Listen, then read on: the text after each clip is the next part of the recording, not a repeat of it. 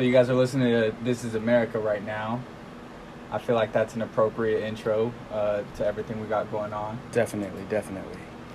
And this is actually episode 47 of the District 3 podcast. This is Irvin. This is Manny. And uh, we're here uh, talking a lot about important things that have been happening, uh, not only for, for the past few days, but for months, for years, for decades. Uh, we wanted to touch on the subject of Black Lives Matter, police brutality, um, discrimination, just because there's discrimination everywhere. Uh, there's discrimination in Arkansas, there's discrimination in our own um, backyard. So today we're actually going to have three different guests.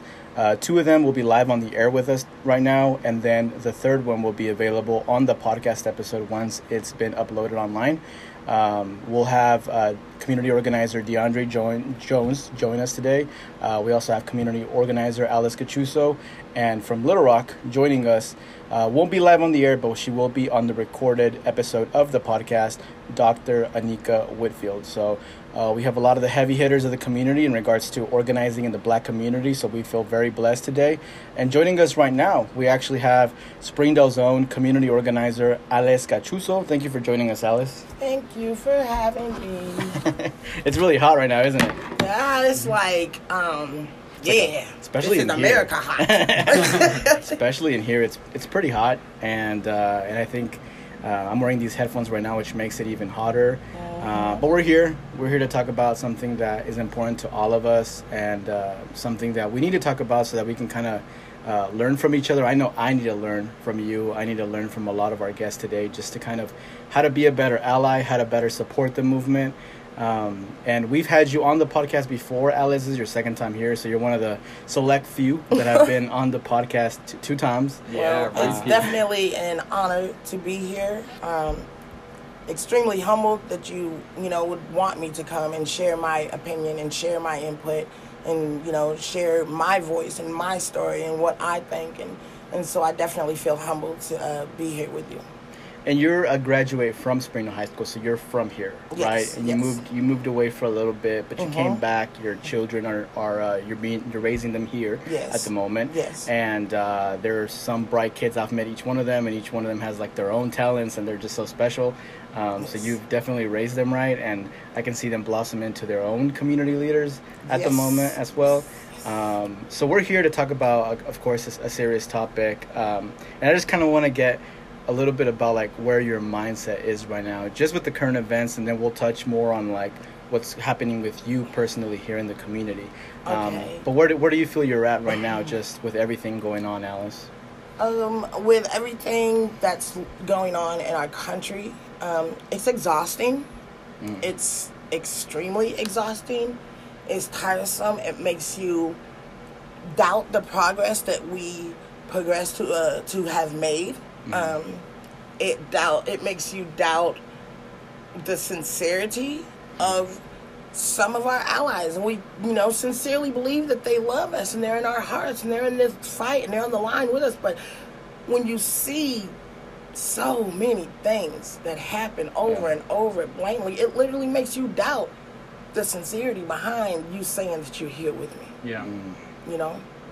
And I think one of the one of the things that I learned from you, um, I know we were talking about this because we had like a pretty intense phone call. I think it was was it yesterday or the day I think it before yesterday? yesterday, And uh, and I learned something from you, you know, because I know that a lot of the times, let's say for example, us uh, from the Latinx community, we think we know how to be a good ally, but sometimes we we try, but we're not doing what we should be doing, you know, and and it takes sometimes conversations like the one that we had yesterday for people like me for our eyes to open and be like you know maybe i shouldn't do this this way. Maybe i should be careful what what terms i use. Huh. i know we were talking about like uh like talking about like black and brown communities being public about like supporting each other on social media. You know talk about like Mhm. black and brown power. What does that really mean? You know like what does it really mean if no action follows that? And uh, and i definitely want to hear if you can talk a little bit about that. Okay, so to me, um, and I believe to a lot of my community members, especially the African American community, there's nothing like someone saying, "Yo, we got your back. We hear what you. We're gonna fight with you. Understand where you're at." But there is no presence. Yeah. You you can tell me all day long that you're gonna be there with me, but there is no presence of you being there. Um, and then, so when you are there, why are you there? Are you there because people are looking and they're expecting you to be there? Or are you there because you genuinely feel it? Now, mm. I don't want you to come and stand next to me and, and say that you feel me and that you're here for me after someone has called you and said, hey, why are you not there? Yeah. Because that means that's not genuine. Mm-hmm. Um, I need all of my Hispanic um, and Marshallese community members to understand that where you guys are right now, as far as being um, in the community and having stores and having, um, you know, different uh, avenues. You have you have a produce stores, you have all kinds of stores, and you have restaurants, and you have mechanics, and you have all of that. But remember that you didn't have that so long ago. Yeah. yeah. Um, and so, though you have made it to where you need to be or where you think it's a great place for you to be, you still are leaving mm-hmm. your brothers and sisters behind who have been fighting just as long, longer, if not harder. Mm-hmm you can't tell me that you're my ally if you ain't gonna fight with me. Point blank. Period. Please do me a favor and hush. Yeah, yeah, and I think well, a lot of us um, we have to do besides the action part of it because I think that's that's important, and I continue to learn every day how to be a better ally. Um, there's things that we can do in our in our house. You know, there's there's racism that we can call out with our own family members, and I've done that several times. Not with my immediate family, but with like family. You know, that use terms that are racist that will say racist things. Uh, you have to call them out on that because if you don't do that, then like, how can you even say that you're an ally? Like, even if you're saying it publicly, and even if you're sharing mm. right now the Black Lives Matter mm. uh, post, you know, everything in support of George Floyd, but you're not even calling out your own family. Yeah. You know. Yeah. Don't be a hypocrite. I mean, oh. there's there's a big thing. Um, I mean, just having discussions. I mean, it really doesn't even take that long. It's just saying like, hey, could you please not say that around me or hey you know I, I think that's kind of messed up i prefer that you didn't use that term i mean it's it's a simple thing to to just sway a conversation and educate each other because i mean that's the only way we do things is together. Um, and i think that you know besides you know um, just being like hey you know please don't say that around me explain to them exactly what it is that they're saying. Yeah. Um, or and, say it or, and, and explain to them the, where the background comes from mm. and how it is so hard to remember a struggle um, when you're still going through it. But when you done past that struggle, a lot of people tend to forget where they've been. And a lot of these babies, and I'm, I'm now I'm I'm in there now. A lot of these babies here in Springdale mm. have been embedded with racism. Yeah, definitely. This is the crazy part. You ready for the crazy part? You're expecting, I more than anything was expecting this racism to come from the white children's. Mm-hmm. My child has been told to go back where he came from, mm-hmm. from a Marshallese. He has been called a nigger mm-hmm. um, from a Hispanic, mm. and this has happened more than once. And so now I have to question for some community to be so full of diversity and love and inclusion, because that's what we scream. Yeah. Why is it that these children, the last ones that should be hurting anybody, mm-hmm. why do they feel comfortable with that? Where are you? Have you sat down and talked to your nieces and your nephews and your your cousins and your children and your grandchildren? Have you sat down and talked to them? It is not easy to be a black person, adult or child, in Springdale. That ain't easy. And anybody that says it's easy, I am telling them they are lying. And you had your own experience. I've been here since I was 14 years old. And still to this day, there are things that has happened to me in Springdale that I still struggle with. Mm-hmm. And I'm about to be 42. Yeah.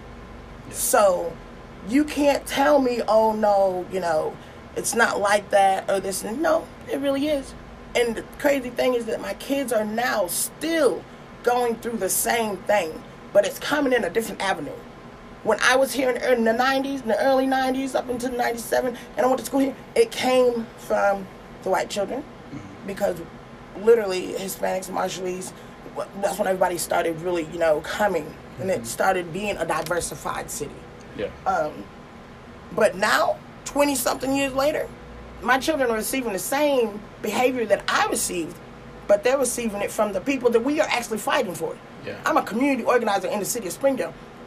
There's only a couple black people in Springdale. So if I'm organizing, I'm not, org- I mean, I'm organizing for who? yeah. Right, right. But y'all really calling my babies this hmm. and telling them this and making this is their favorite thing to say. Well, no soy mexicano. You ain't Mexican. Hmm. I seen your mom. Sh- She's hmm. black. Yeah. Tú eres un mayate. How you? What makes you? Like, where does that come from? You can't tell my kid that he's a nigger and that he is not Mexican because his mom is black Yeah. the racism that comes from the Hispanic and Marshallese community hurts, and it hurts worse than the racism that comes from the white community Yeah. because we're here fighting for y'all Yeah. And, and just to That make it clear, um, your son is Mexican and, he's black. too. Yes, I am black. I am just as beautiful. Thank you, Father Jesus, black and a berry sweeter than juice. Hey. Um, you know, and Snap, snap. my uh, my ex husband, my kid's dad, he is from Querétaro, Mexico. You can't get more Mexican than that. Right?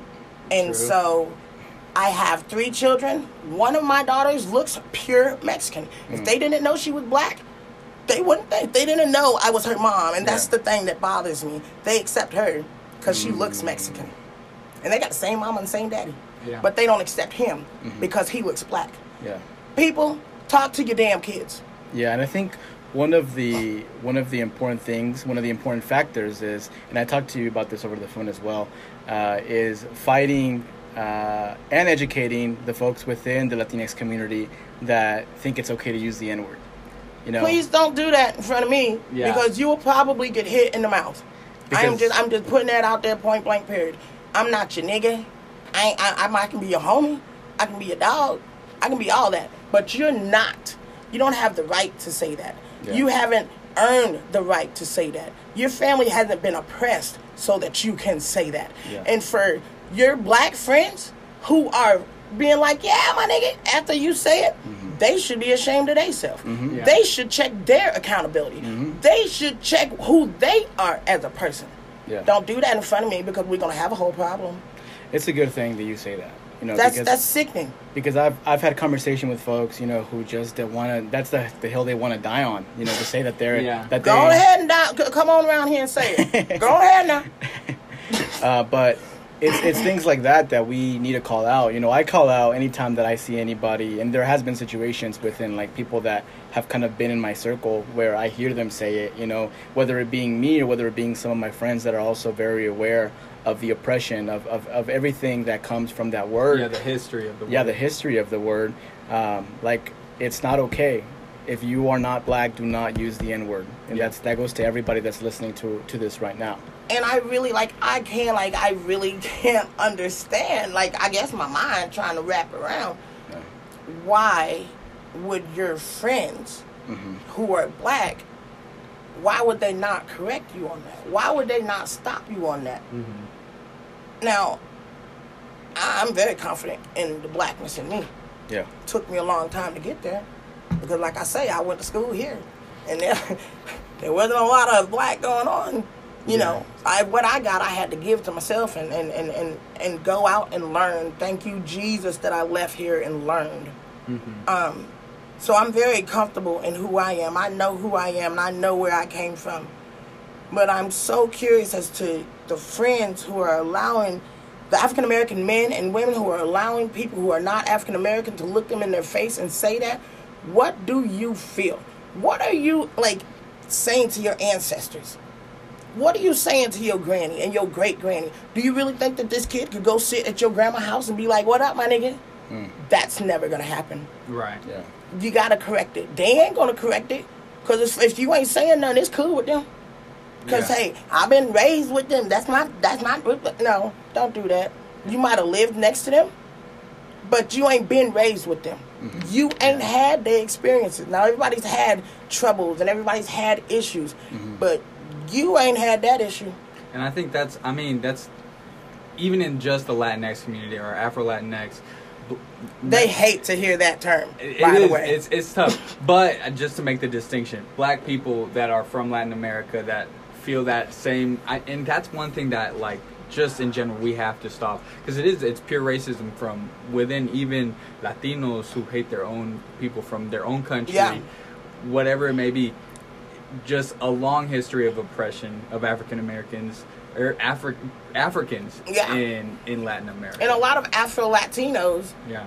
Will literally be ready to fight you if you call them an Afro Latino. Yeah. yeah. Because, you know, being of African descent is is not well to me it's the shit but to a lot of people that is the lowest that you can go yeah and so when i hear a Puerto Rican, which I know Puerto Ricans ain't nothing but black folks, mm-hmm. you know, mm-hmm. uh, Dominicans, mm-hmm. Cubans, y'all black people. Just get that right, you know. Even in Mexico, there was a specific city in Mexico. I made a post a couple of months ago, and there's literally they're black Mexicans. You yeah. see, they're black well, Mexicans. Even if you look at the Mexican national soccer team, we have uh, two soccer players, Giovani Dos Santos and Jonathan Dos Santos, that are brothers who mm-hmm. are Afro Mexicans. Afro Mexican. Yeah. People get it together. I need all my uh, Hispanic, Latino, Marshallese. If you are telling me that you stand with me and you rock with me, I need you to go on ahead and get it together. Talk to your children.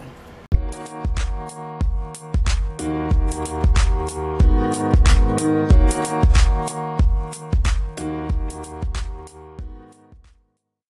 we're back with the episode. We took a little break for some music, and uh, we continue here with community organizer Alice Gachuso. Um, I, I, know we talked about this a little bit, but they, we kind of derailed to other topics which are also important. But um, there was some recent killings, and I say killings because they weren't just like deaths, which a lot of people are just calling like deaths. No, it's it goes beyond that because there was a there was an action that, that took place that caused the death of the person. Oh. So I like I really would like to say killings, murder, uh, murders. I'll, I'll call it that. Yep, that's what it is. He's call been, it what it is. Yeah, mm-hmm. he's been he's been charged with murder at this yes, point. Yes, yes. So, so he was charged with third degree murder, I mm-hmm. think, and manslaughter. And they're still waiting on if the other officers are going to be charged with anything. Um, and the people that I'm talking about, of course, uh, we have Ahmaud Arbery, we have Breonna Taylor, um, George Floyd, among many other individuals that have been victims of police brutality. And uh, I kind of want to get your opinion on on that, um, Alice. I know it's I know it's tough. You know, there's just been so much going on, and I imagine if I feel the way I feel with with these things uh, going on, I imagine how the uh, black community feels at this moment. Um, I feel like don't nobody really care. Um, I believe that there are people who genuinely care. So let me take that statement back. Me backtrack that. There are people who care, but I believe that our country, our nation, is not for us. Um, I believe that as much as we have marched and sat and cried and received like dogs, water hoses, fire, crosses, tar, cotton, bullets. I'm I'm so tired of people saying I'm tired of people saying this is the greatest country in the world. Don't get me wrong. I thank you, Lord, I'm here, but I, shit that's great don't kill its own. Mm-hmm. You understand what I'm saying? Like you in your house minding your business. You ain't out there. You ain't bothering nobody. You ain't. You in your house. You minding your business. and you killed. Mm-hmm. You are out in your neighborhood. Actually, where you live now. Not in some foreign place that nobody's never seen you and have no idea why you're here we don't know nothing under the sun. Ooh, who is that? No.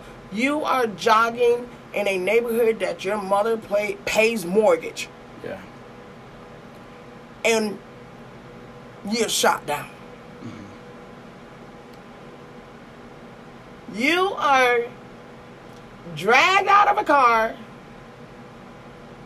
dragged to the ground, put a knee in your neck. You crying for your mama, knowing that your my oh my Jesus. How scared does somebody got to be to cry for your mother when your mother been dead for two years? Mm. So it's hard for me to tell my son that this is the best. There was a time when this was the best.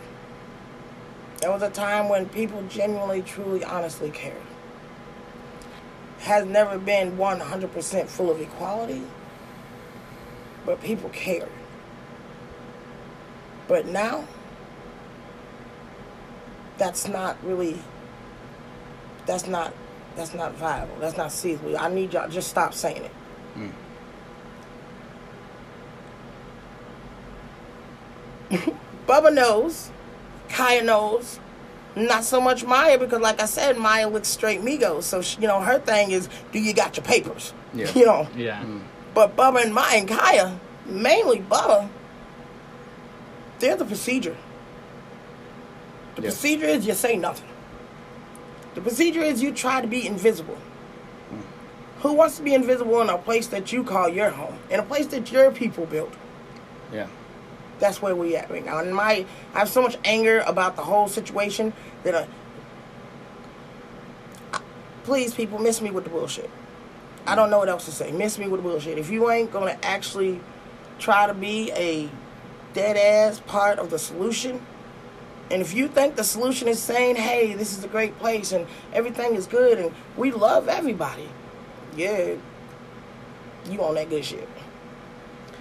And that's first of all that's really powerful what you're saying, um, and I feel like that needs to uh, people need to hear that so that they can wake up and do more. Um, just because there's always room for improvement on not only how to become a better ally, but how to become a better accomplice. Mm-hmm. You know, in the in the movement, uh, because a lot of the times, you know, people they'll sell they'll say they support by sharing stuff on social media and stuff, but it goes beyond social media. It goes beyond instead of recording someone get murdered, stop the murder. Stand out there. Cause yeah. that white man ain't gonna shoot you. Do you hear what I'm telling you? If your name is Jenny and you got blonde hair and blue eyes, if your name is Bob and you got red hair and freckles, I need you to understand me. If you stand in front of that black man, that police is not going to shoot you. If you want to help us, stand there. Mm-hmm. Sorry. No, you don't need a passionate. I'm just hey, passionate. You don't need a. I really need people to understand that I'm tired of y'all saying what you're gonna do and how much you're here for us and you're there for us. If you stand there and you watch my people get shot, see, when uh uh Ahmaud got shot, right? So the white man, he gonna try to run around the truck. They yeah. shoot him, and he is trying to avoid the problem. Yeah. Okay. Um, when George got shot, just here last week, all those people that were there, they were black people, and they were they were voicing their voice. But we don't have the privilege to stand in front of the police. Yeah. That's not something we could do without getting killed. Mm-hmm. That's something that we need you guys to start doing. Don't don't I don't give a damn about your videotape. The yeah. damn store got the videotape. Yeah. I need you to stand your ass out there and say, "You will not shoot this man in front of me." Mm-hmm. That's what we need. And how do you feel um, personally right now, um, Alice, about your relationship with the with the police?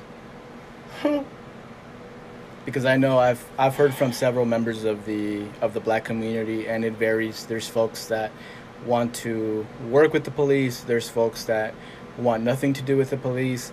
Um, but where is your mindset right now on this? My mindset is so torn in 50 different ways. One, personally, because my brother is a police officer. Mm. My brother's a black man police officer uh, and he's been a police officer over 25 years. Um, and so I have to think about him. And think about how all police officers aren't bad per se. But um I don't really feel the need to try to clean up their mess.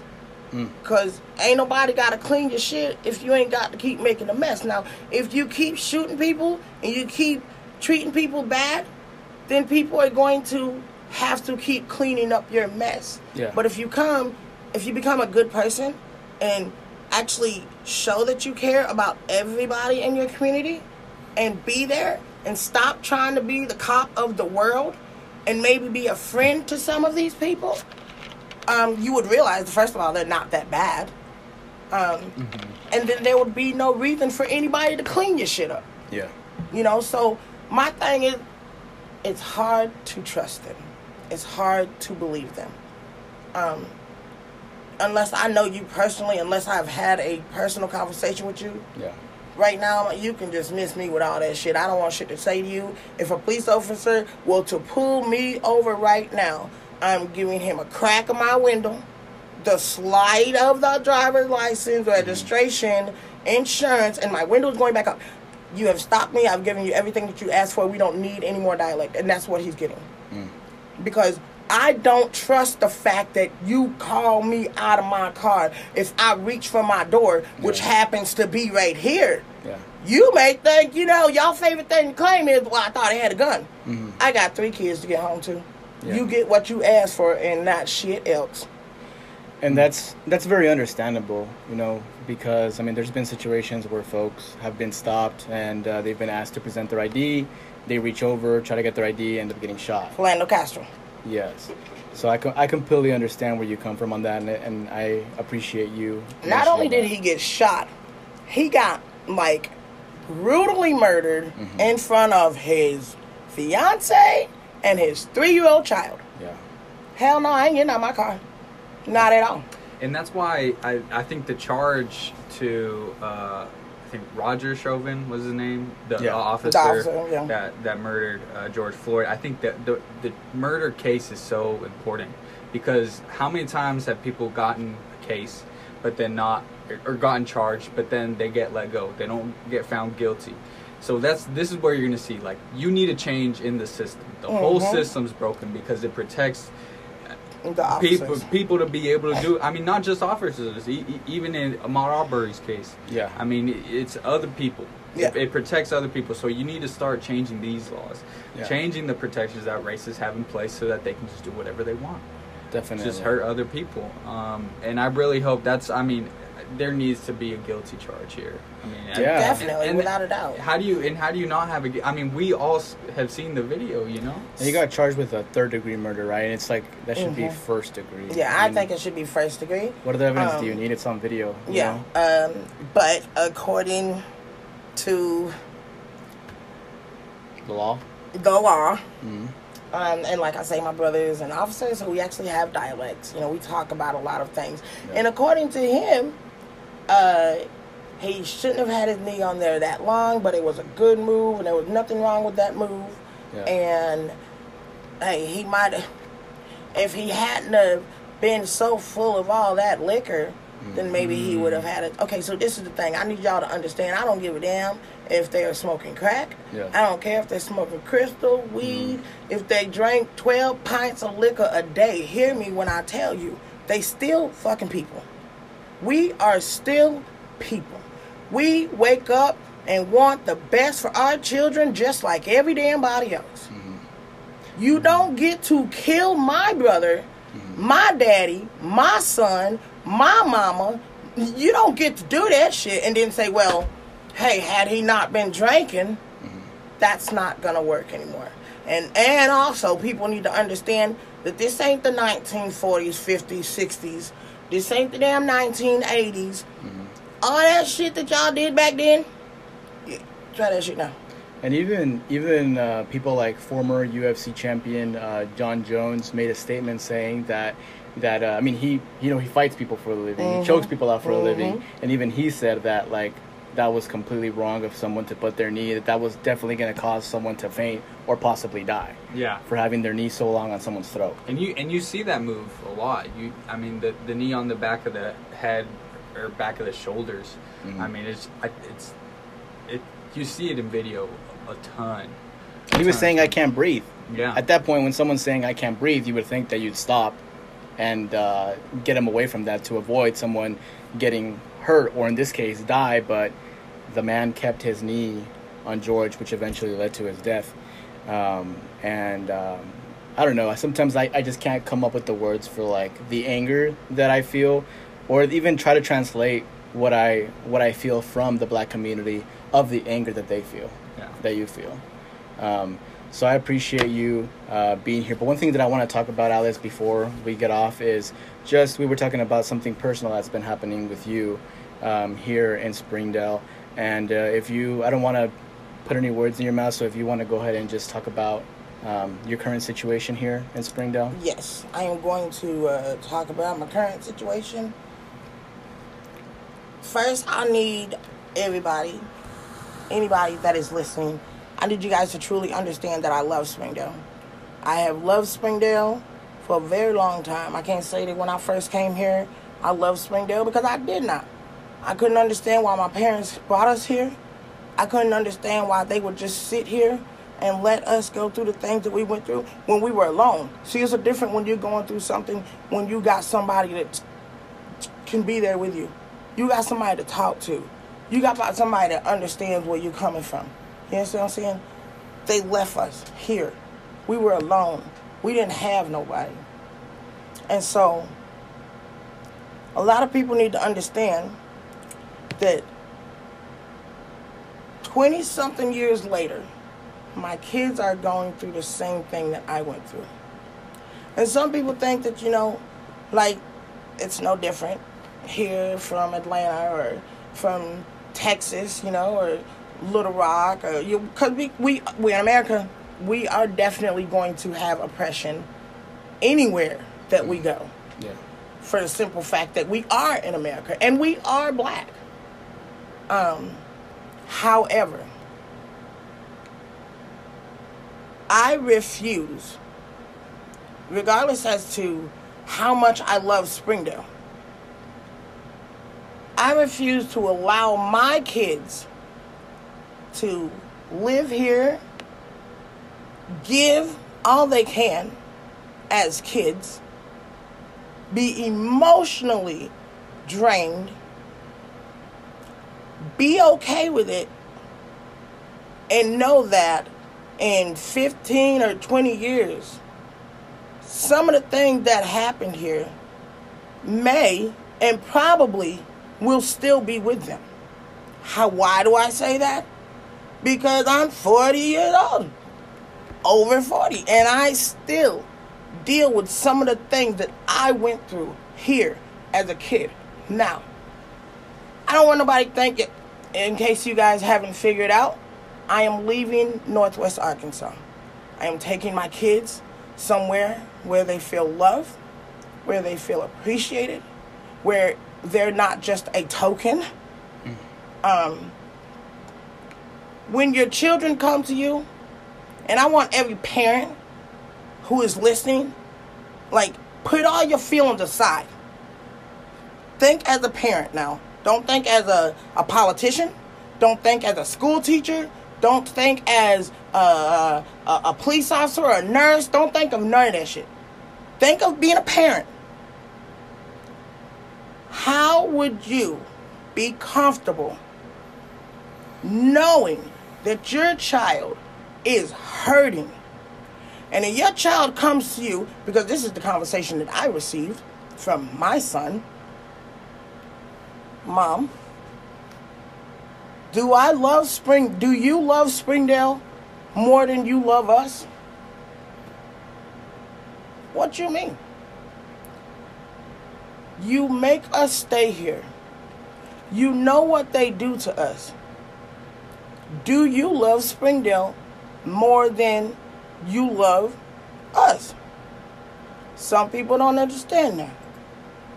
But because I was forced to stay here and I have things that I am dealing with because I was forced to stay here, I'd be damned.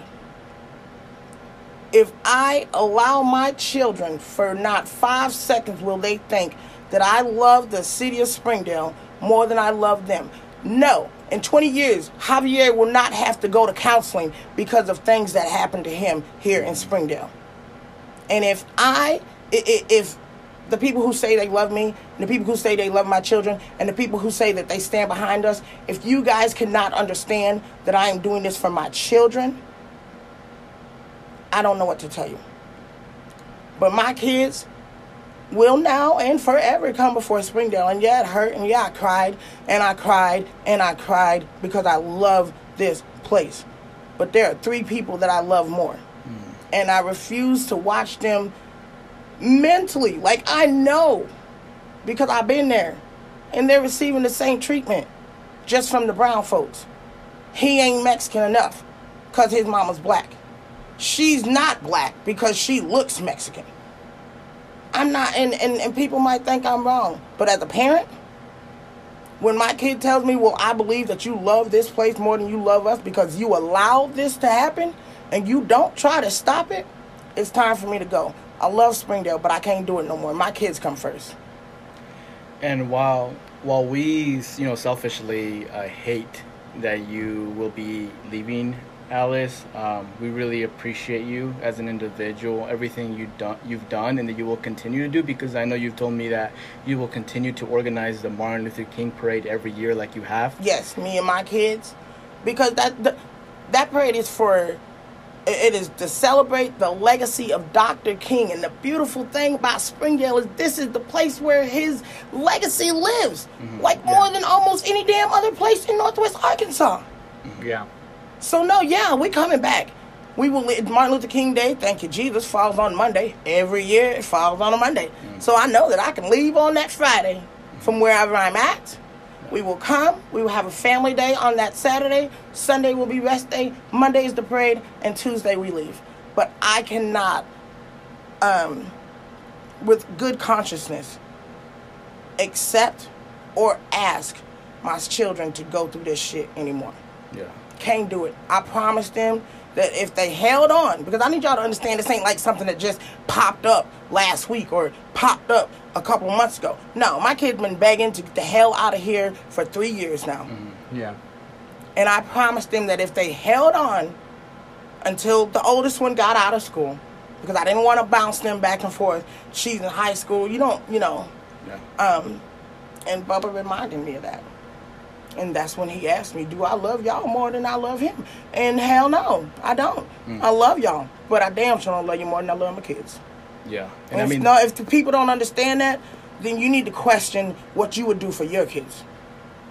And even even if people don't understand it alice i mean we know that you're doing the right thing. At the end of the day it's going to pay off. Your children are going to see that you made the decision for them and it's going to help them because like you said uh, like we were talking about off air a little bit uh, you can uh, push forward through it you know? But at the end of the day the mental toll that that takes on you uh, can affect you can affect your family for future generations for because years. mental illnesses and mental health damage i feel it does go down in generations and people some it sometimes it skips a generation but it does affect people you know your children your grandchildren um, just because of that distress that you go through um, so we know that you're doing everything for the right reasons just know that we appreciate you not only as the podcast but as as community members as community leaders we appreciate everything you've done and everything that you will continue to do and uh, we really appreciate you taking the time to be here with us this week and i appreciate you guys without a doubt you know i love I love y'all. You know, it's sad.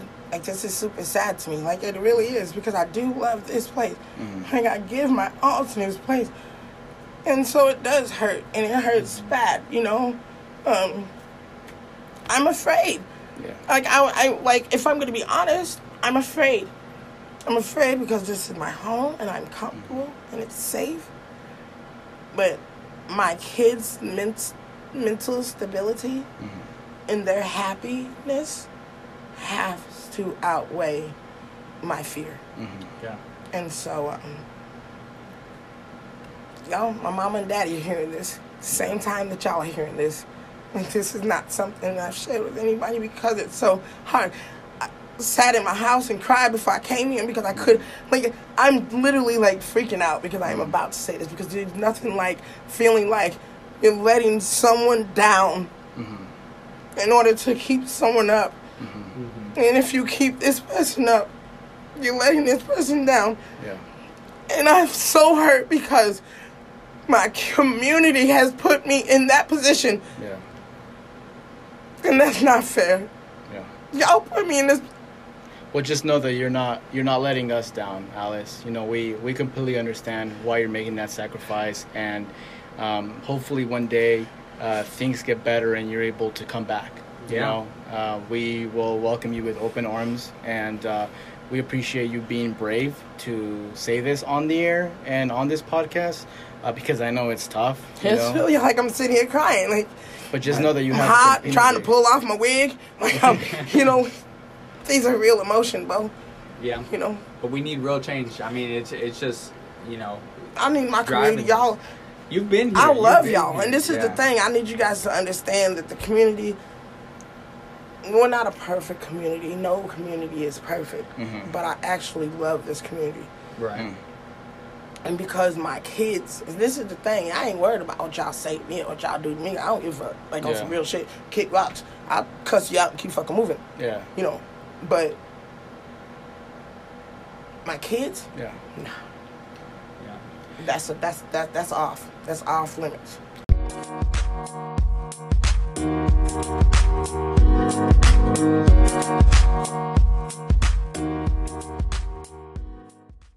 I wanted to introduce our second guest, who I've known for quite a few years now. Um, he is a Black Lives Matter activist and he's a community organizer as well. Um, DeAndre Jones, thank you for joining us here today. Thank you, gentlemen, for having me on today. And uh, it's very, it is hot. It's, uh, Yeah. but, but, uh, you know, we've been experiencing in, in our country, we, it's, it's been crazy. So I think for, for me, the heat has been a distraction because what's going on around us has been more overwhelming. Yeah. So, um, anything but what we're experiencing right now as it relates to um, the racism in our country is, is welcoming. Yeah. And I think it's depor- important to just go ahead and dive in. Um, we were speaking with Alice before Yes. you got here Yes. about the same thing, um, you know, about the recent murders of uh, Ahmaud Arbery, uh, Breonna Taylor, uh, George Floyd, and there's obviously been countless others that sometimes it's kind of hard to remember everybody's name, but we should remember everybody's name and say it out loud because their memory of, of their life is important, and we have to continue um, organizing and uh, making sure that their death wasn't in vain. Right. Um, and I don't know. how- I don't know if you feel if you feel the same way, DeAndre. But do you feel that shift that just happened with uh, after the death of George Floyd? I feel like there's been some sort of change. Not entirely the change that we want to, but I kind of feel like some people's mentalities might have changed a little bit. There might have been some changes of heart, um, and that's what I see. But I definitely want to Yeah. feel. I want to hear what what you feel. Real quick, Irvin, why do you feel? Why do you feel that? What What have you seen that's different right now? So, I guess I want to start by saying that it's not where it, the movement is not where it needs to be. The people's hearts as a whole are not where they need to be. So we definitely haven't reached where we want to be. But I've seen uh, there's some police officers that have Yeah. called out other police officers. There's been people who have normally been silent on social media about anything political and have posted about this and have either contributed to the Minnesota Bail Fund, have tried to contribute to the local Bail Project Fund. So folks have been doing more than what we've seen in other situations on other uh, deaths of African Americans in our country. Um, so that's kind of what I mean. Like, Okay. there's been more of like, uh, but I definitely want to know what, what you feel because it, it's a whole different viewpoint. Well, uh, yes, I do feel, and um, I'm experiencing the shift in the work as an organizer and as an activist. And one of the things that, as an African American and as an activist, for years we have been saying, we've been, um, we've been preaching the message. We've been uh, singing a song and of racial oppression and that how dangerous it is for black people to live in the United States. And I do believe that what is recently the most recent lynching, mm-hmm. I believe that that is changing the trajectory of how people think yeah. about racism. And I'm noticing that because white people, we've been asking this, we've been saying this for years that racism is not a black problem, it's not a brown problem, it's a white problem. Mm. And so when we make that statement, white people, I've noticed in the past, white people have experienced fragility around that topic. Mm. And I'm noticing that it's less fragility and it's more now taking responsibility. Mm. And so fragility does not absolve you of your of your privilege and how your how for since 1619 the United States they've perpetrated racism and oppression and you are benefiting from that. So, because you are experiencing fragility and you are uncomfortable and you can't share that experience because it's not yours, that many times in the conversation, black people feel that we are shut down. Mm. Because of those emotions. So now I'm beginning to notice here recently, here this past week, white people are becoming more open that racism, open to the fact that racism is their problem mm-hmm. and it's they have to fix it mm-hmm. because you can't fix it and I can't fix it because we didn't create it. Mm-hmm. And we know that we define racism as uh, prejudice, discrimination, or antagonism directed against someone of a different race based on the belief that one's own race is superior. And me being an African American man, and and of course you guys being Hispanic, that's we that that definition that's that that definition doesn't apply to us. And so when we think of racism, of course, it's in it's an issue that white people have perpetrated and they continue to do so. But I'm, I'm very thankful here locally that white people are beginning to accept ownership and now asking, what can I do? Yeah. Hmm. Yeah, I mean that that's one big change, and I'm glad you mentioned that. You know, I think it's the first time I've seen cops come out and say that's not the way you're supposed to handle a situation. Yeah. Police officers saying from other states, you know, commenting like I would have called that out. I would have I would have had an issue with this. And that's really what you what you need and the same thing with white people. You need the white people. You need people of different cultures to be able to come together and say something about it. And this I have been at least I've I've been I don't know what the word is because I'm not happy about it because obviously I'm not happy that this is going on. Mm-hmm. But I appreciate it, right? I, I, at least appreciate the way that people are making an effort, and especially people that want to just educate themselves on, on what's going on, ask more questions, have some kind of a discussion about it, right? Yeah, and I think you've been doing uh, some like uh, webinars or hosting it, or I'm not sure if you've been running them or, or hosting them about white fragility, right? Mm-hmm. Can you talk mm-hmm. a little bit about that? Yes, uh, we've uh, I've partnered with Patty Williams, uh, Solomon Burchfield, and a group of other individuals, and we've been continuing to educate because we believe that education and it brings empathy, it brings awareness, and so I think that's the first, that's the the, the exposing people to uh, giving them education, providing them with education. I think that that's one of the first, in, in, in many ways, the most effective things that we can do. So we have been doing that. We've been continuing the conversations. And so that has proven to be successful. And what we've also been doing is reaching outside of Fayetteville, reaching outside of Northwest Arkansas, and we've been working with individuals from, from throughout this, from around the state we the first, the, the very first series took place, of course, back in late April with the coronavirus because we know that the, the in the African American community and the Latino community, COVID 19 is hitting us differently. Mm-hmm. And that's, of course, because of the health disparities. And so, what COVID 19 did, COVID 19 was able to shine the light on our country's racist problem. Mm-hmm. And so, we had the opportunity to speak with the group of African American uh, mental uh, African American uh, healthcare providers and our state representative Denise Garner to uh, kind of talk about COVID nineteen as it relates to the emotional, the uh, economic impact, and also speaking to Dr. Obi, who is African American, having the conversation of uh, helping or bringing awareness to the community on what how the disease, how to prevent, and bringing awareness on the depths of how real it is in our community. And so that was the first one. And then, of course, the last one, and the most recent one, was white fragility.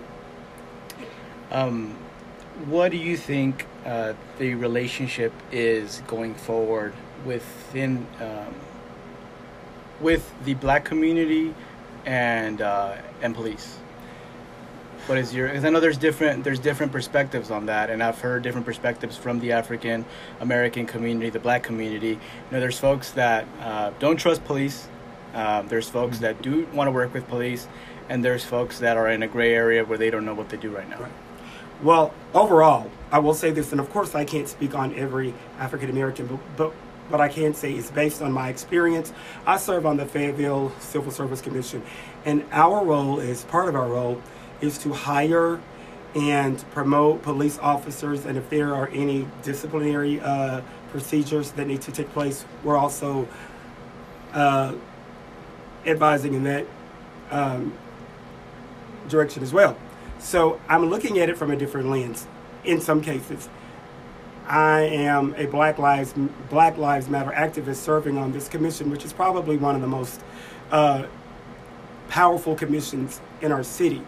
However, in order to address racism, having a, a having a, a person of color at the table to help make these important decisions is very necessary. So I'm seeing it from the lens of working with the Fayetteville Police Department, uh, ushering in, helping them usher in and understand diversity, inclusion, but not just diversity and inclusion, but equity, and creating awareness by community policing and by community policing and things of that nature. So that's good. Mm-hmm. But looking at it from a regular citizen, the lack, the lack of trust, the mm-hmm. lack of trust. I mean, we can talk all day about um, how it, how our intentions are and that and what our goal is, but what are we actually doing considering what is happening in many other states and cities as it relates to per- police brutality among African Americans.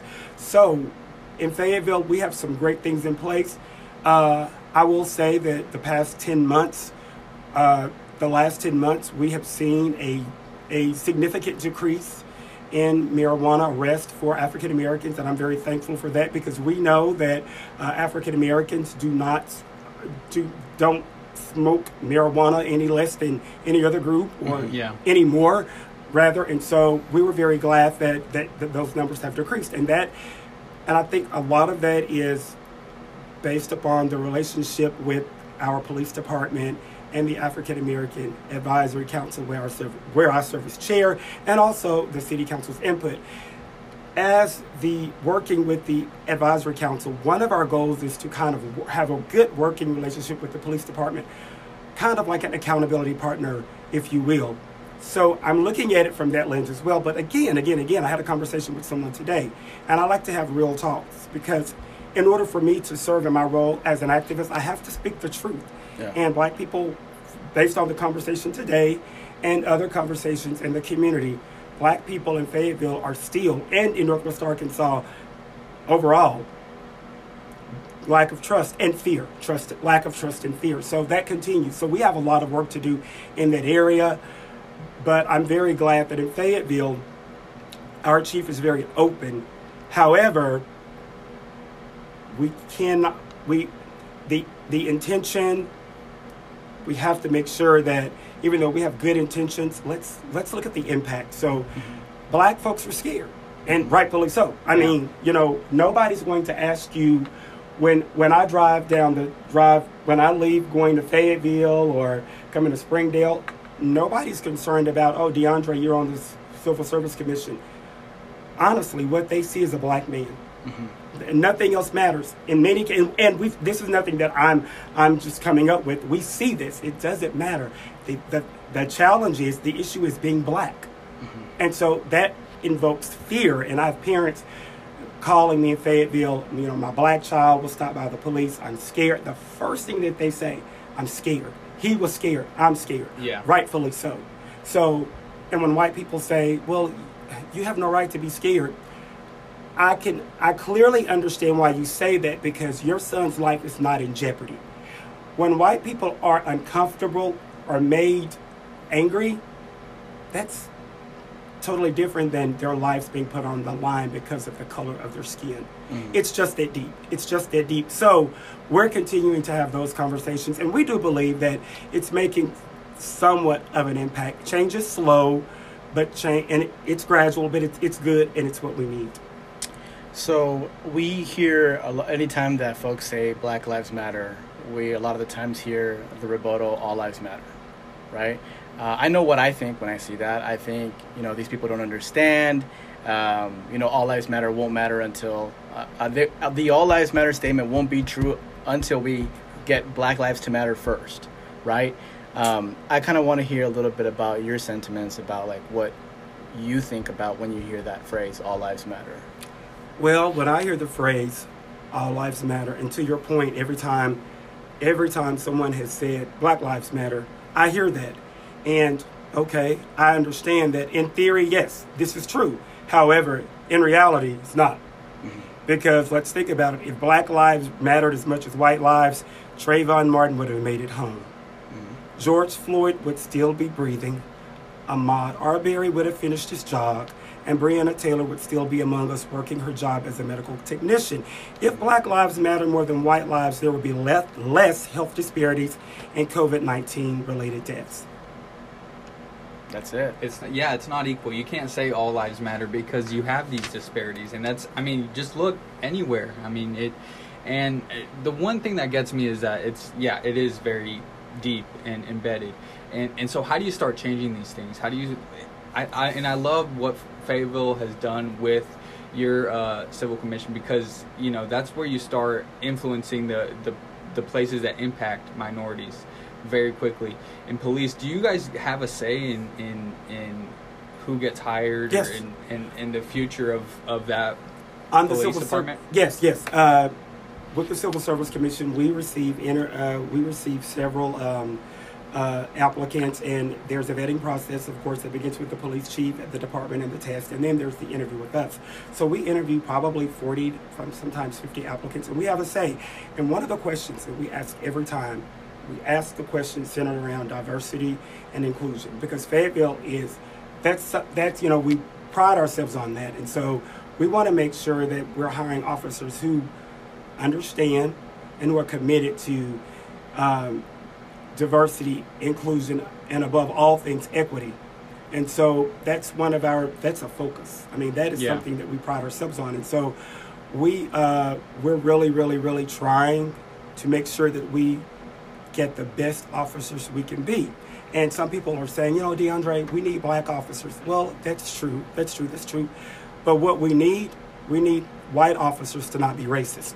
That's what we need. Yeah. Because we don't have all day to wait on black people to apply to become police officers. I mean, we don't have time for that. But what we do have time for, we have time and energy. We have we have the energy, we have the resources, and we have the time to provide training and to provide whatever we need to provide to make sure that white officers are not uh, exhibiting or showing racist behavior among the African American and other minority communities. And so we we understand that there's a focus that we, we, we, we believe and we know that we have to get black officers in because uh, we have we have a black population and when a a young black boy or a young black girl sees a black officer, you know, that that's that's a positive light. However, there are so many reasons why black people aren't becoming police officers. So what do we do?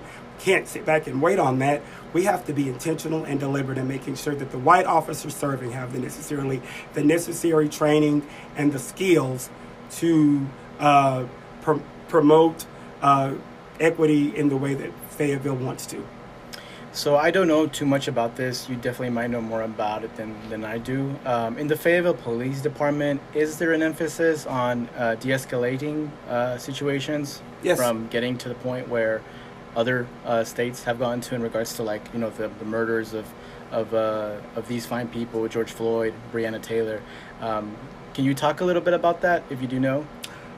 I know a little bit about it. I do mm. know that the police department's commitment to providing mental health awareness and training, I do believe that that is a part of that. And I'm very, I'm very, it's very good to know that our chief is very progressive and forward thinking, and our mayor, of course. And so wanting to make sure that Fayetteville officers are up to date on the most effective, on the most current and effective trainings. And I believe that that would be part of that. So the commission that you're a part of would you say is the most important commission in regards to holding them accountable? Absolutely, because if anything were to happen, then they'll we we we definitely have a, a decision in the who's hired and then who's promoted and who's disciplined and unfortunately who's fired. So it's very important because we are protecting the community. We mm-hmm. are we are a group of individuals who we our responsibility is to protect the community and that's what that's what I'm going. That's what I've done, and that's what I hope to continue to do. There's just so much distrust right now. Yes. Um, I know, for example, I know you touched on the mayor. There's right now with with the immigrant community. There's Yes. a lot of distrust with with Mayor Jordan just because of the whole Mm-hmm. Alan Rodriguez situation that happened in Fayetteville that uh, we haven't fully recovered from yet, Mhm. to be honest. Right. Um, so that's still in our heads and hearts. Um, but um, I do. I am the kind of person that um, likes to listen to other people in regards to like what they're doing to make the situation better Mhm. instead of just kind of staying uh, angry, Mhm. upset. Um, but I feel like everyone's feelings, you know, if people feel upset, if people feel that distrust, everything is valid. Every sentiment is valid. If people do not trust the police, their sentiment is valid. You know, and I think that's one of the things that uh, is important to discuss. Absolutely. When we think about, I'm a behavioral health, health professional, and one of the things that we see when people are anxious, when people experience trauma, what Alice described right before she left, then you will, certain behaviors manifest.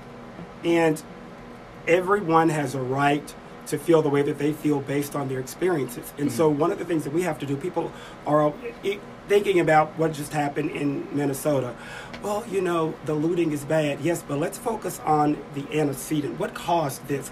We can't talk about. I, I feel like in many cases we're spending so much time talking about the looting as opposed to the racist lynching that was committed, which mm. caused that. And so Right. we're going to continue to have that conversation, at least in Fayetteville. That conversation is what we are discussing. We're discussing more of the behavior. I mean, what happened, the looting, and that those things are fine. Those companies will recover. I mean, it's bad, and I'm not minimizing what they're experiencing as a company and those employees. They they have you know their their there are things in place to help them. But what about the number of African American people who are living in fear, mm-hmm. and the the gentleman who just I mean who just died. I mean his family. So we have to focus on the behavior because if we focused on the behavior and provided the resources that's needed and had compassion and uh, we were able to have more empathy, we wouldn't see riots like that. I guarantee you, you won't. I don't think those people just rioted for nothing. They had a reason. They were they had a reason, and we have to focus more on the reason opposed to the retaliation.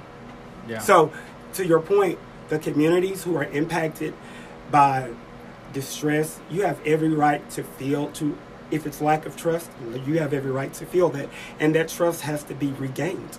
Mm-hmm. So you're right. You're absolutely right, and we have to make sure that what you're saying, we hear that. Not only do we hear it, it may make us not feel good. We may not like it, but we've got to listen and do something about it. Yeah. We've got to. Agreed. And we'll be right back after this quick break. We leave you with some music. Marvin Gaye, What's Going On?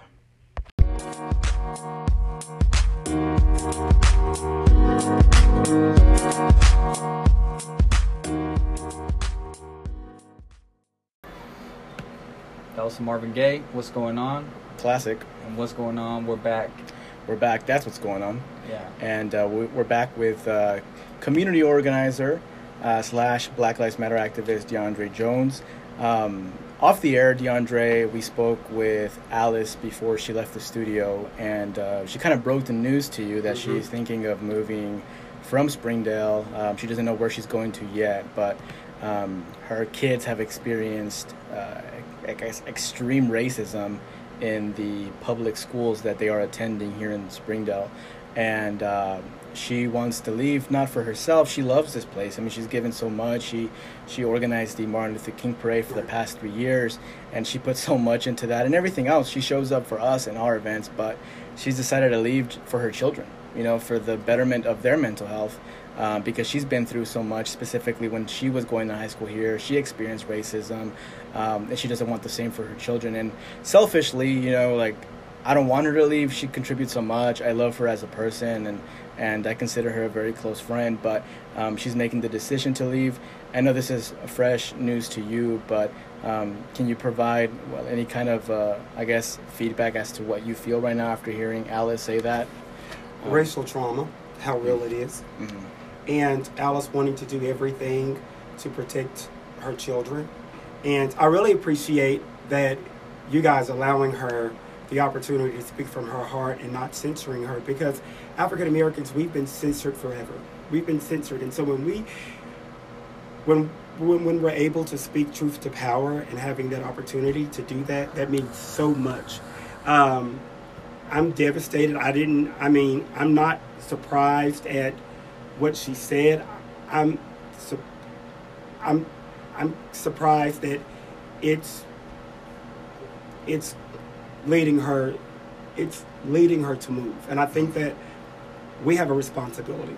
We we as a community, even though it's issues with younger kids and at school, we it's our responsibility to educate because we know that so far our public school system has done nothing to educate any of our children about diversity or race. Mm-hmm. So we have to do it. So this is an opportunity for myself, and I'm sure you guys as well, the entire community, to let's look at educating and bringing awareness on race. This country has done such, has had a war on drugs. We talk about the war on drugs, we talk about the war on poverty, but we have never had a discussion on the war on racism that needs to happen. Yeah, yeah, because it's not enough to not be racist. You have to be anti-racist. You have to stop racism. And when you talk about racism, you look at the effects not just mentally, but like in in black communities that have lived through generations and generations yeah. of racism, that the health risks, the higher higher uh, rates of cancer. Mm-hmm. You have just things that are debilitating to the body because of how racist. So it's it's it's an epidemic for us, you know. And, and uh, in, in black and in other communities as well, you know, rate like trauma like gets inherited through generations. Right. You know, so some trauma that your like grandfather might have experienced, like the grandchildren have that, carry that still. It's genetic. And uh, and it affects for future generations to come. Um, I wanted to touch on on what's been going on the past few weeks. Um, you know, we had the lynching of uh, Ahmaud Arbery, um, Breonna Taylor, George Floyd, and I keep on reiter- reiterating this, but um, it hasn't just been going on for weeks. It's been going on for months, for years, and for even decades, um, and for even even longer than decades, centuries. Right. Since 1619. Yes, and um, I just kind of want to know where your thoughts are right now. Um, I know the way that I took it, and even though it was hurtful and horrible just exper- just seeing uh, my black brothers and sisters hurt um, and us being hurt for you all i know and i can't even imagine what you all feel well when i heard the news i said okay again i mean there i wasn't shocked disappointed I, I, I was angry disappointed and anger but I'm not I'm not surprised. Every day I wake up. Who's it going to be today? Yeah. And that and you talk about traumatic, that's no way to live. That's no way to live. And so we've got to fix this problem. We we have to fix this problem because black people are beginning to feel black people that I speak with, I, I did a session today, black female feeling hopeless. And everywhere I turn, you know, black people, we just want to live. That's all we want. We just want to live. We want to be able to drive from Fayetteville to Springdale, and if we're stopped by an officer, we want to go home with to our families or jobs or wherever. Every time a police officer gets behind a person of color that I know of, every person told me, "Oh my God, I'm so scared," mm-hmm. and rightfully so. So again, you mentioned trauma we relive that. We relive that. We many times being oppressed, you experience feelings of hopelessness, and you it's hard to function on your job. It's hard to function in school, and it's hard to function in the community. And so, what this death has done, and I think that's part of the outrage. I think people are tired and fed up of living in fear and experiencing hopelessness. And that's why we're seeing what we're seeing uh, as it relates to the retaliation of what what's described as looting and, and, and the destruction of property. And it's hurtful. And every day, like I'm thinking tomorrow's Monday, who is it today? Is it going to be somebody in Ohio or will it be someone in Springdale, Bentonville, Rogers, or Fayetteville? And I think one also, um, one of the things I wanted to t- touch about is the current portrayal by some folks of who Martin Luther King was. Because they've been using a lot of his quotes and a lot of his actions, you know, and, and translating them, interpreting them in their own, like, Mhm. their own way. Um, there's folks, you know, that, that share memes that say, you know, this Martin Luther King did a peaceful protest. And and then in the bottom they show like people looting saying like this is not how it should be done. Uh, but I'm not sure if those people forgot, but Martin Luther King got murdered while peacefully protesting. They called Martin Luther King a terrorist. Right. Yeah. And uh, like I don't know what it takes uh, for us to educate those people. What do we Mm. do? What do you think we do in regards to like the people that are sharing those memes and have that mentality of of the way that it's being done right now by the looting, by the protesting, that it's the wrong way? How do we educate those people and show them that these people um, are not doing this simply because they just want to cause damage? There's been damage done to them as individuals for for decades, for centuries, and uh, so much high levels of oppression that folks that don't feel that oppression will never understand. And it's because of those uh, levels of oppression that cause us to just, you know, like not go crazy, but not be able to fully, um, not be able to to uh, contain our emotions and do what we need to do now to make sure that no more deaths occur, no more lynchings occur. And I think that's kind of where we're at right now, where we're just like, if peaceful protesting hasn't worked, like what else do we need to do? And and we're seeing what we're seeing now because of that, because we've gotten to that point. We're tired of seeing our friends uh, killed. You know, we're tired of of uh, police getting away with murder. Um, and and that's where we're at right now. And I don't think people want to go back to what how things have been.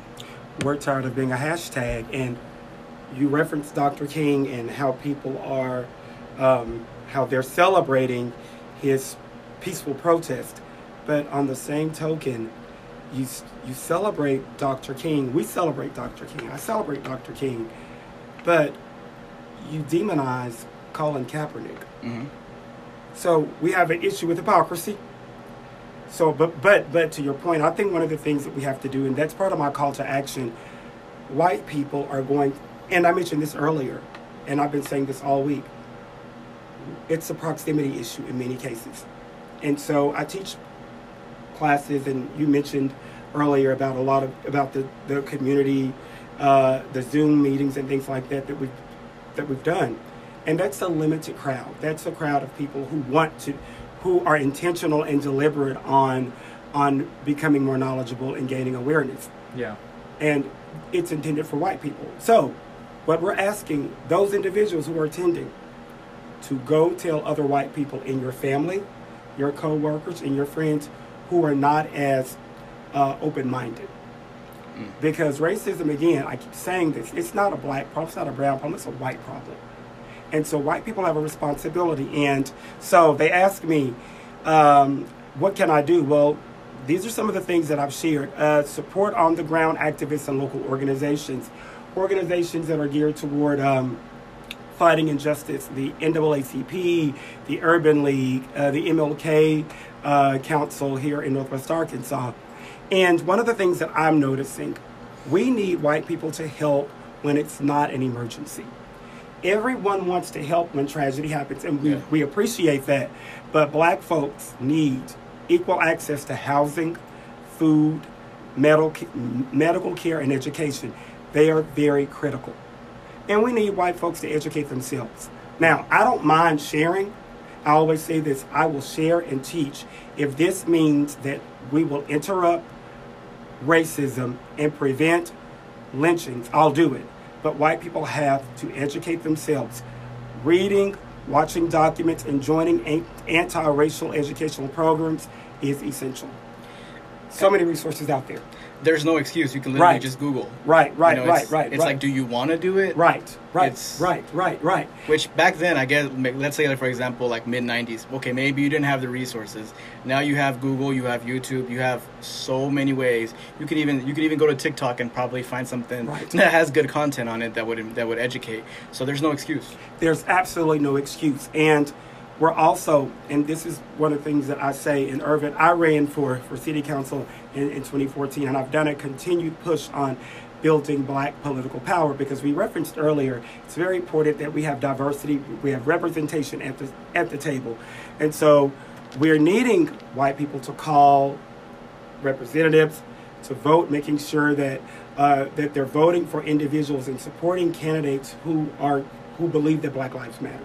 Like we, because most, uh, many, a lot of this is policy based, and it's it's and that is what.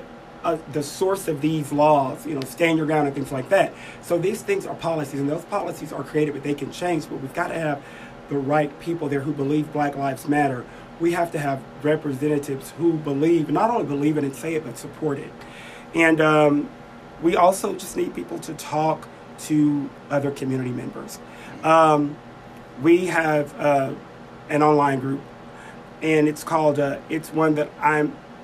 I, I kind of started, and it's it's it's for white people who want to uh, show up for racial equity and who want to interrupt or dismantle white supremacy.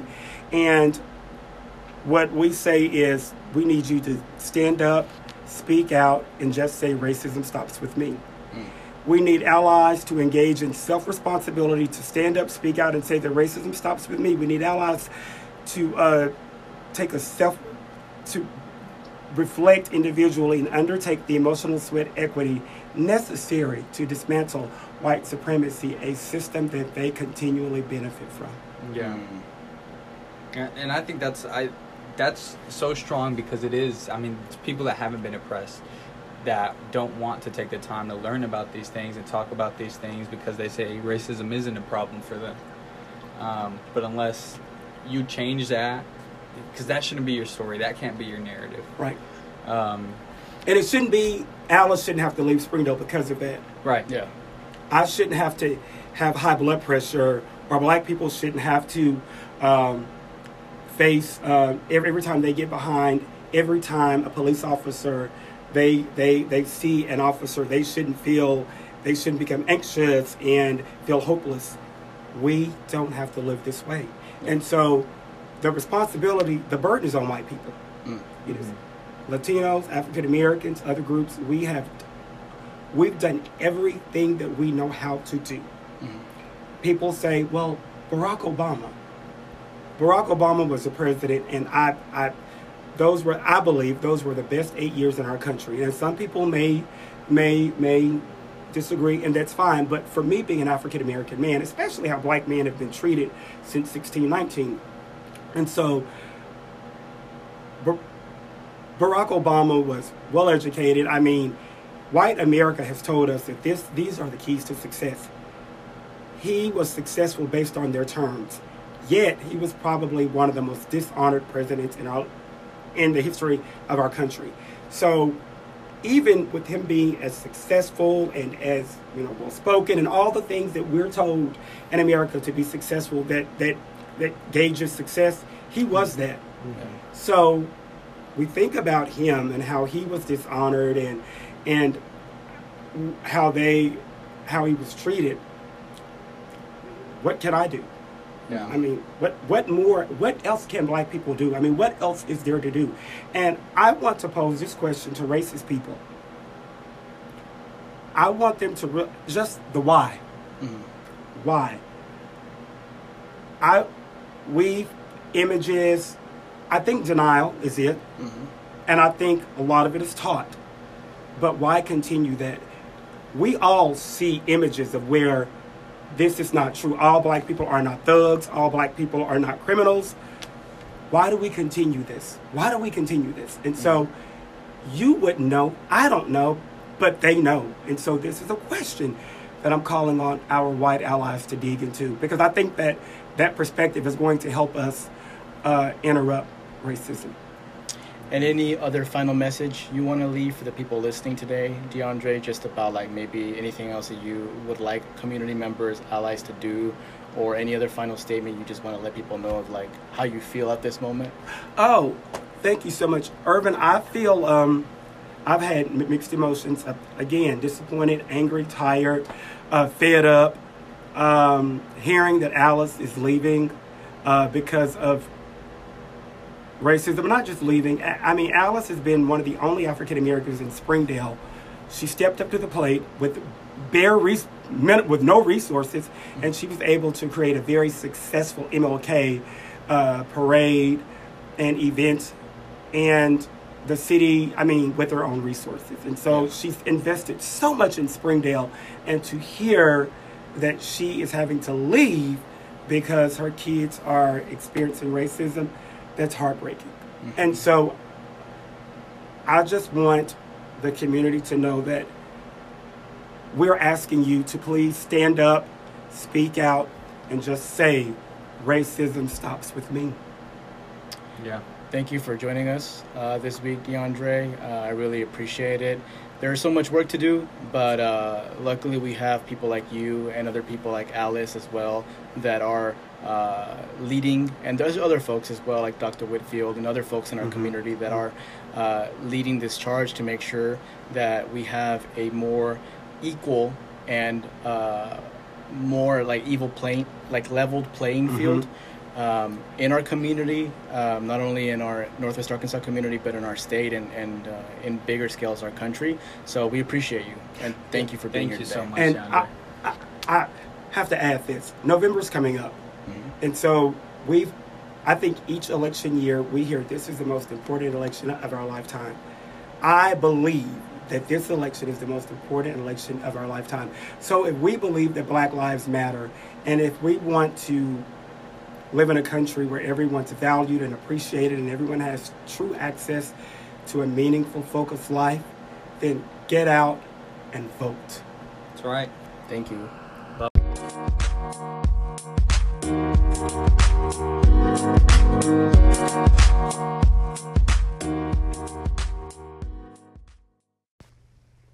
Our third guest for this episode is none other than Dr. Anika Whitfield.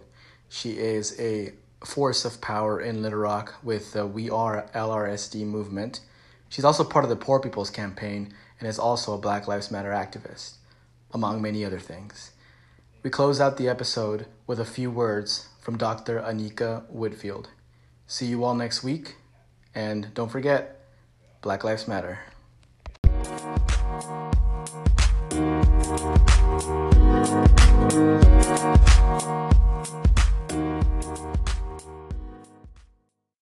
As I sit here thinking about what to say um, on this broadcast tonight, I know that the people that are listening primarily will probably be in Northwest Arkansas.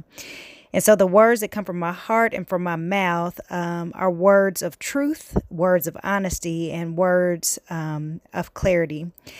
These words I'm offering are words based on my experience as a black woman, as an African American woman living in Little Rock, Arkansas, who was born and raised in this state, who uh, was born obviously in this country, uh, who was born with a very diverse background of persons uh, as my ancestors, uh, people who are native to this land people who were brought here enslaved um, to work and build the infrastructure in this land, and also for persons who um, enslaved persons of this land.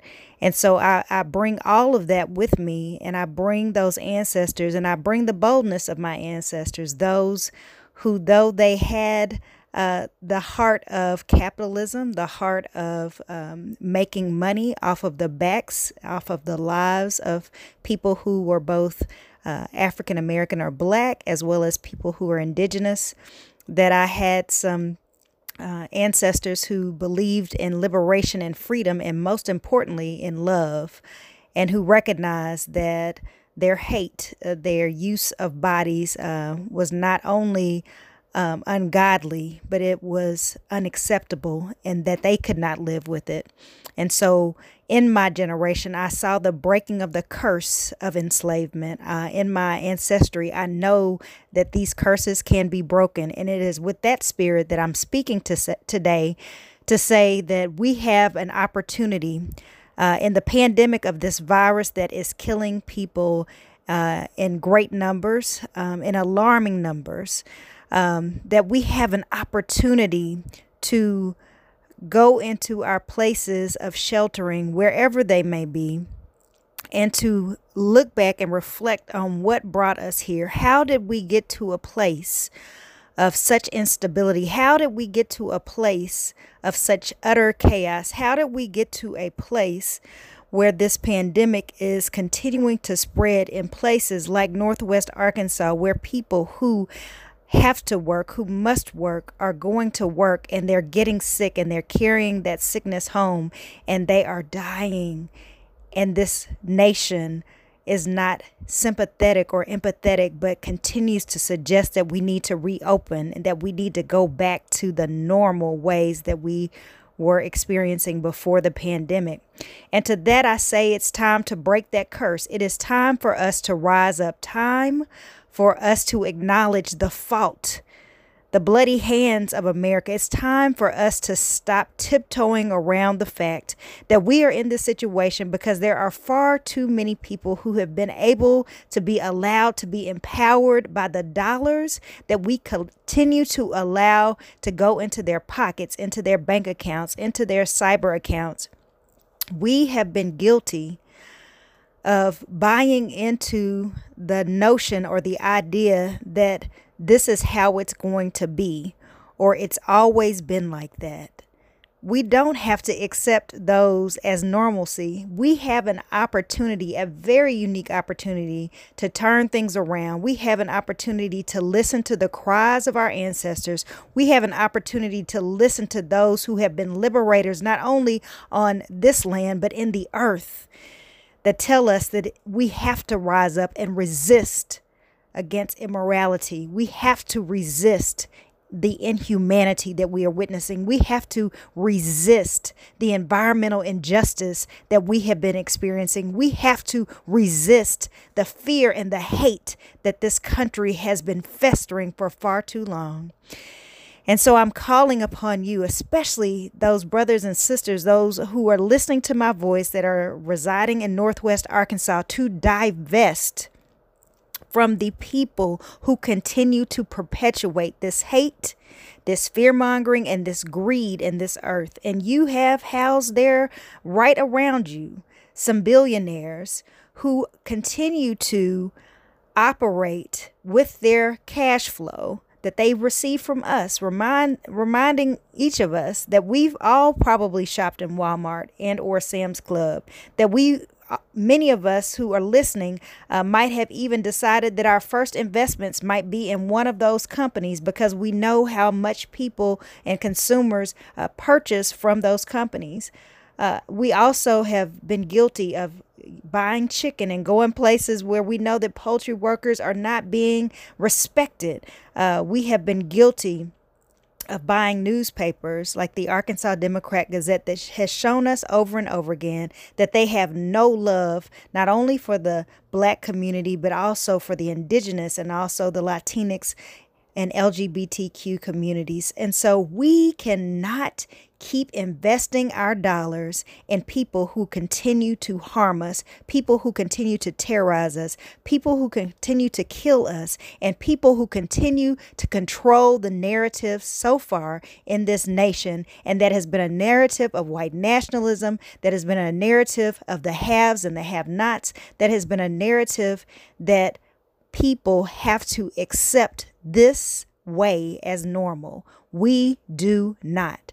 And so I'm making an appeal to you. Don't let this time pass. Don't allow this to be just another uh, situation or circumstances. We are experiencing something that has not ever happened before in time.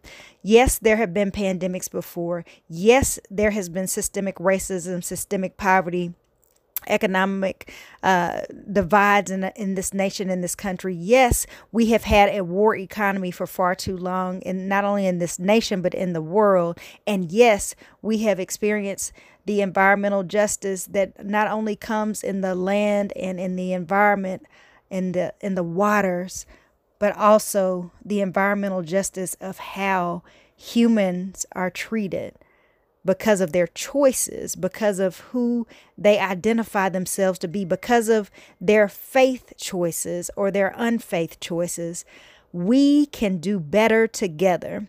And so I'm calling on you to resist the normalcy of being comfortable going back into Walmart and buying things that are on sale. Find another store, find another place carpool with some other people with your mask on.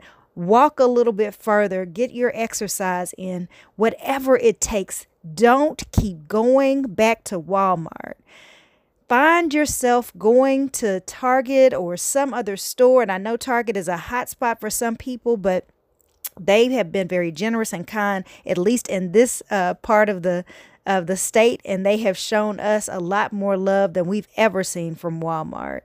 Um, but find another store if it's Kroger or or whatever you're like to to find those items that you need and remind them of the the value of your dollar. That if you would shop there and not at Walmart that maybe they could price match or even go down on the price so that we could have an increase in stores that reinvest in our communities that invest in all people that do not discriminate, do not try to privatize, and do not try to take away resources from the very communities that make them wealthy. And so I'm asking you um, to not just hear what I'm saying, I'm asking you not to be encouraged by the inflection of my voice. I'm asking you to search your own heart, search yourself, and ask yourself have I been contributing to this problem? And many of us have to say yes. We've been buying things, we've been investing in things, we've been uh, shopping online uh, through Amazon. I tell you, I have a cache right now where I have been holding off because I need some things for my office, but I don't want to keep giving billionaires money that will not reinvest in us. And so I can't bring myself to even hit the send button. Um, and and it's a sacrifice, and it's a sacrifice not only of cost, um, but also of inconvenience. But we've been sacrificing for so long anyway, and so I'm I'm not asking you to continue to endure pain and suffering. I'm asking you to resist going back to what has caused us the greatest suffering, and that is the greed of people who continue to create systems that divide us by these false narratives that divide us by using their tactics of fear and their tactics of monopolies and privatization to secure their own wealth and to make sure that those of us who are not in that wealth bracket will never get there and will never be comfortable because they will continue to hold on to their wealth, to their greed, to their fear, and to their separatism and we cannot continue to allow them to do that. We have the power. We outnumber them. We outnumber them. We can turn this around. We can do it. Remember that Black Lives Matter, Indigenous lives matter, Latinx lives matter, LGBTQ lives matter. And the reason why we have to say that is because America has been acting like our lives do not matter. George Floyd, we lift up your name. Ahmaud Arbery, we lift up your name. Sandra Bland, we lift up your name. Breonna Taylor, we lift up your name. Bradley Blackshire, we lift up your name. Samuel Morris, we lift up your name. Eugene Ellison, we lift up your name. Trayvon Martin, Michael Brown, the names go on and on. We don't need to keep seeing lives taken by terrorism, lives taken by greed, lives taken by people who control the judges and the DAs and have no care or concern about the harm and the trauma that they are causing us day in and out. We are sick and tired of being sick and tired. So divest, divest, divest. Move your money to people and places that will reinvest in you. Divest, divest, divest from those Northwest Arkansas billionaires who don't give a care about your life or anybody else's. Because if they did care, we would not be in this situation or circumstance. They would have released some of their wealth to release the burdens of America so that we would not have to worry about our school loans. We wouldn't have to worry about mortgages. We wouldn't have to worry about being temporarily off work. They have enough stores in enough cities in enough states in enough countries that everybody should have been able to have access to food, that everybody should have been able to have access to shelter that was safe, that everybody should have had access to the internet and to electricity and to running water that is healthy to drink. These people that are so wealthy, not only in our nation, but in other nations, have been holding on to our resources. We made them wealthy. And it's time for us to divest. Thank you so much for giving me an opportunity to share on your show today, Irvin. Thank you so much for your spirit of truth, power, and love. And I hope and I pray that those that are listening will be encouraged to divest and to set a new normal together. Thank you so much. This is Anika Whitfield from the Arkansas Poor People's Campaign, a national call for moral revival. I'm also the co chair of Grassroots Arkansas. I'm a podiatrist in Little Rock, and I am an Arkansan, an American who believe that Black lives matter, that Indigenous lives matter, that Latinx lives matter, that LGBTQ lives matter, that disabled people's lives matter. And we cannot continue moving through this earth until all lives matter. I thank you so very much. I appreciate you and I love you. And I hope that you will move in the spirit of love as well.